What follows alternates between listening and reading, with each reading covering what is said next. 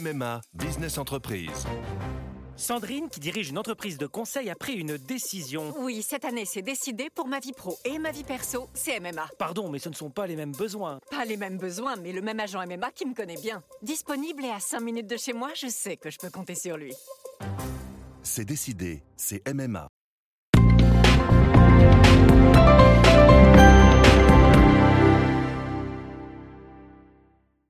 L'éditorial du Figaro du 2 juillet 2020 par Philippe Gély.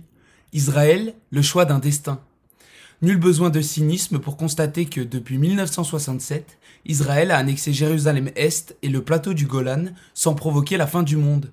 Ces trois dernières années, Donald Trump a rompu avec le reste de la communauté internationale pour valider ses décisions unilatérales et n'a pas déclenché de soulèvement arabe alors que Benjamin Netanyahou s'apprête à franchir un autre pas audacieux en impliquant la souveraineté israélienne sur des pans entiers de la Cisjordanie, les cris d'épouvante risquent à nouveau de résonner dans le vide.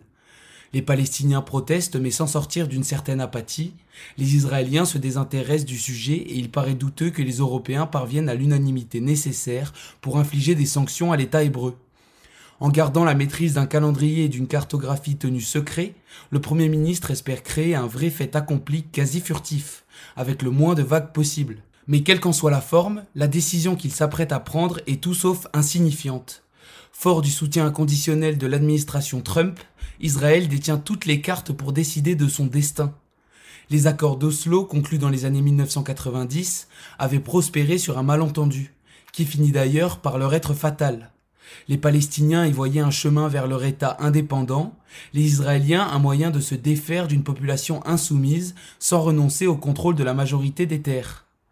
Après plus d'un demi-siècle de colonisation, ayant installé plus de 450 000 Israéliens au milieu de 2,8 millions de Palestiniens, le projet d'annexion entérine juridiquement un état de fait. Le problème est qu'il procède d'une négociation avec le seul allié américain plutôt qu'avec la partie concernée et ne laisse au dépossédé qu'une succession d'enclaves ressemblant plus à des bantoustans qu'à un État viable. Or, si la solution de deux États s'effondre, Israël se retrouvera devant un arbitrage fatidique. Rester une démocratie garantissant les mêmes droits à tous les citoyens et risquer alors de perdre sa majorité juive, ou demeurer un État juif, mais au prix d'une forme d'apartheid un choix identitaire aux conséquences incalculables.